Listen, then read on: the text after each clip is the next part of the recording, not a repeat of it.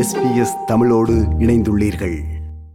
பொருளாதார நெருக்கடியை இலங்கை அரசு சந்தித்து வரும் நிலையில் அரசு பதவி விலக வேண்டும் அத்தியாவசிய பொருட்கள் தடையின்றி கிடைக்க வேண்டும் என்பது போன்ற பல்வேறு கோரிக்கைகளை முன்வைத்து தற்போது நாடளாவிய ரீதியில் ஆர்ப்பாட்டங்களும் தொடர் போராட்டங்களும் இடம்பெற்று வருகின்றன. கொழும்பில் அதிபரின் செயலகத்திற்கு முன்பாக உள்ள காலிமுகத்திடலில் கோட்டா கோகம பிரதமரின் வாசத்தலத்திற்கு முன்பாக மைனா கோகம போன்ற பெயர்களில் இடம்பெற்று வரும் தொடர் போராட்ட இடங்களில் கடந்த ஒன்பதாம் தேதி அரசுக்கு ஆதரவான குழுக்கள் என நம்பப்படுபவர்களினால் தாக்குதல் சம்பவம் ஒன்று இடம்பெற்றது. இதனையடுத்து நாடளாவிய ரீதியில் வன்முறைகள் வெடித்தன. இதில் நூற்றுக்கும் மேற்பட்ட வீடுகள் முழுமையாகவும் பகுதியாகவும் தீக்கிரையாகின. பல கோடி பெறுமதியான சொத்துக்கள் சேதமாக்கப்பட்டன.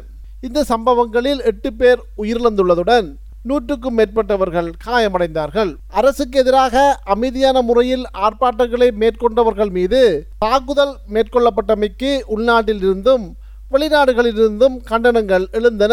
இவ்வாறானதோர் சூழலில் குற்றப்புலனாய்வு பிரிவினர் இது தொடர்பிலான விசாரணைகளை முன்னெடுத்து வருகின்றார்கள். ஆலந்திரப்பு நாடாளுமன்ற உறுப்பினர்கள் உள்ளிட்ட பலர் தற்போது கைது செய்யப்பட்டுள்ளார்கள். இது தொடர்பாக முன்னாள் அமைச்சர்கள் காவல்துறை உயர் அதிகாரிகள் என பல்வேறு தரப்பினரிடமும் குற்றப்புலனாய்வு பிரிவினர் வாக்குமூலங்களை பெற்றுள்ளார்கள். இது தொடர்பில் நேற்றைய ஊடக சந்திப்பொன்றில் கருத்து வெளியிட்ட காவல்துறை ஊடக பேச்சாளர் கோட்டா கோகம மைனா கோகம அமைதி போராட்டத்தில் அத்துமீறி தாக்குதல் நடத்தப்பட்டமையை தொடர்ந்து நாடளாவிய ரீதியில் பதிவான வன்முறைகள் தொடர்பில் நேற்று நண்பகல் வரைக்கும் ஆயிரத்தி ஐநூறு பேர் வரையில் நாடளாவிய ரீதியில் கைது செய்யப்பட்டுள்ளார்கள். நாடளாவிய ரீதியில் இதுவரையில் பதிவான எண்ணூற்றி நாற்பத்தி நாலு வன்முறை சம்பவங்கள் தொடர்பில் காவல்துறைக்கு கிடைத்துள்ள தகவலின் அடிப்படையில் இவர்கள் கைது செய்யப்பட்டுள்ளதாக காவல்துறை ஊடக பேச்சாளர் மூத்த காவல்துறை அத்தியட்சகர் நிகால் தல்துவ தெரிவித்தார். மேதாப்கா அத்தரங்குடகத் முழு சகக்கர்வம் சங்கியாவர். கைது செய்யப்பட்ட ஆயிரத்தி ஐநூறு பேரில் நீதிமன்றங்களில் முன்னிலைப்படுத்தி அறுநூற்றி எழுபத்தி ஏழு பேர் விளக்கமறியலில் வைக்கப்பட்டுள்ளதாகவும் ஏனையவர்கள் பிணையில் விடுவிக்கப்பட்டுள்ளதாகவும் அவர் மேலும் தெரிவித்தார். பாதிக்கப்பட்டவர்களின் சார்பில் தொடுக்கப்பட்ட வழக்கு ஒன்றின் அடிப்படையில் இத்தாக்குதல் சம்பவங்களுக்கு ஆதரவு வழங்கினார்கள் என்ற குற்றச்சாட்டின் அடிப்படையில் முன்னாள் பிரதமர் மஹிந்த ராஜபக்ச முன்னாள் அமைச்சர்களான நாமல் ராஜபக்ச மற்றும் ஜோன்சன் பெர்னாண்டோ உள்ளிட்ட பதினேழு பேர் வெளிநாடுகளுக்கு செல்ல நீதிமன்றம் தடை விதித்துள்ளது.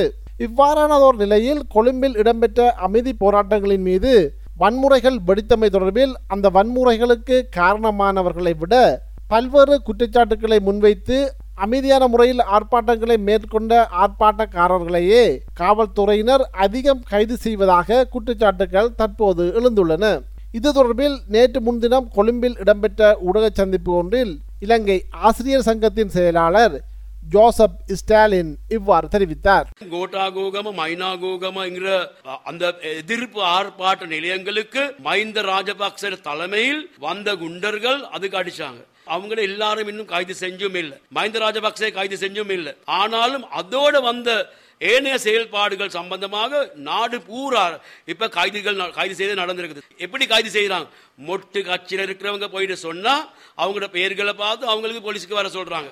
தற்போது எங்களுக்கும் இலங்கை ஆசிய சங்கத்தில் சில செயல்பாடாளர்களுக்கும் போலீஸுக்கு வர சொல்லி இருக்குது கண்டி பகுதியிலும் கைதுகள் இடம்பெறுவதாக இரு தினங்களுக்கு முன்னர் ஊடக சந்திப்பு ஒன்றில் தமிழ் முற்போக்கு கூட்டணியின் நாடாளுமன்ற உறுப்பினர் வேலுகுமார் குறிப்பிட்டார். இன்றைய இந்த ராஜபக்ச அரசாங்கம் கடந்த ஒன்பதாம் திகதி நடந்த அசம்பாவிதங்களை தொடர்பு படுத்திக் கொண்டு கண்டியினுடைய பல பிரதேசங்களிலே குறிப்பாக இதில் விசேடமாக சொல்ல வேண்டும் தமிழர்கள் செறிந்து வாழக்கூடிய பல இடங்களிலே வீடுகளுக்குள் நுழைந்து போலீஸ் பரிசோதனை செய்திருப்பது மட்டுமல்லாது எங்களது இளைஞர்களை போலீஸ் நிலையங்களுக்கு அழைத்து கொண்டு சென்றிருக்கின்றார்கள். கடந்த வாரம் இடம்பெற்ற நாடாளுமன்ற அமர்வில் இபிடிபியின் செயலாளர் நாடாளுமன்ற உறுப்பினர் டாக்லஸ் தேவானந்தா இவ்வாறு தெரிவித்தார். அமைதி வழியில் போராடும் சுதந்திரம் எவருக்கும் உண்டு? வன்முறைகள் எந்த வடிவத்தில் யாராலும் முன்னெடுக்கப்பட்டாலும் அவைகள் குறித்து நான் விமர்சனங்களை முன்வைப்பவன். இதேவேளையில் அதிபர் கோட்டாபய ராஜபக்ச அவர்களால் கடந்த ஆறாம் தேதி நள்ளிரவு பிரகடனப்படுத்தப்பட்ட அவசரகால சட்டம் கடந்த வெள்ளிக்கிழமையுடன் செயலிழந்துள்ளது. குறித்த அவசரகால சட்டத்தினை நாடாளுமன்றத்தில் சமர்ப்பித்து நாடாளுமன்றத்தின் ஒப்புதலினை பத்து நாட்களுக்குள் பெற வேண்டிய நிலையில் அவ்வாறு ஒப்புதல் பெறுவதற்காக நாடாளுமன்றத்தில் இந்த அவசரகால சட்டம் சமர்ப்பிக்கப்படாத நிலையில் இயல்பாகவே பதினான்கு நாட்களில் அவசரகால சட்ட பிரகடனம் அரசியல் சட்டத்தின் பிரகாரம் இயல்பாகவே வலுவிழந்து விடும் என்பது இங்கு குறிப்பிடத்தக்கது. இது எஸ்பிஎஸ் வானொலியின் தமிழ் ஒலிபரப்பின் பார்வைகள் நிகழ்ச்சிக்காக இலங்கையிலிருந்து மதிவாணன்.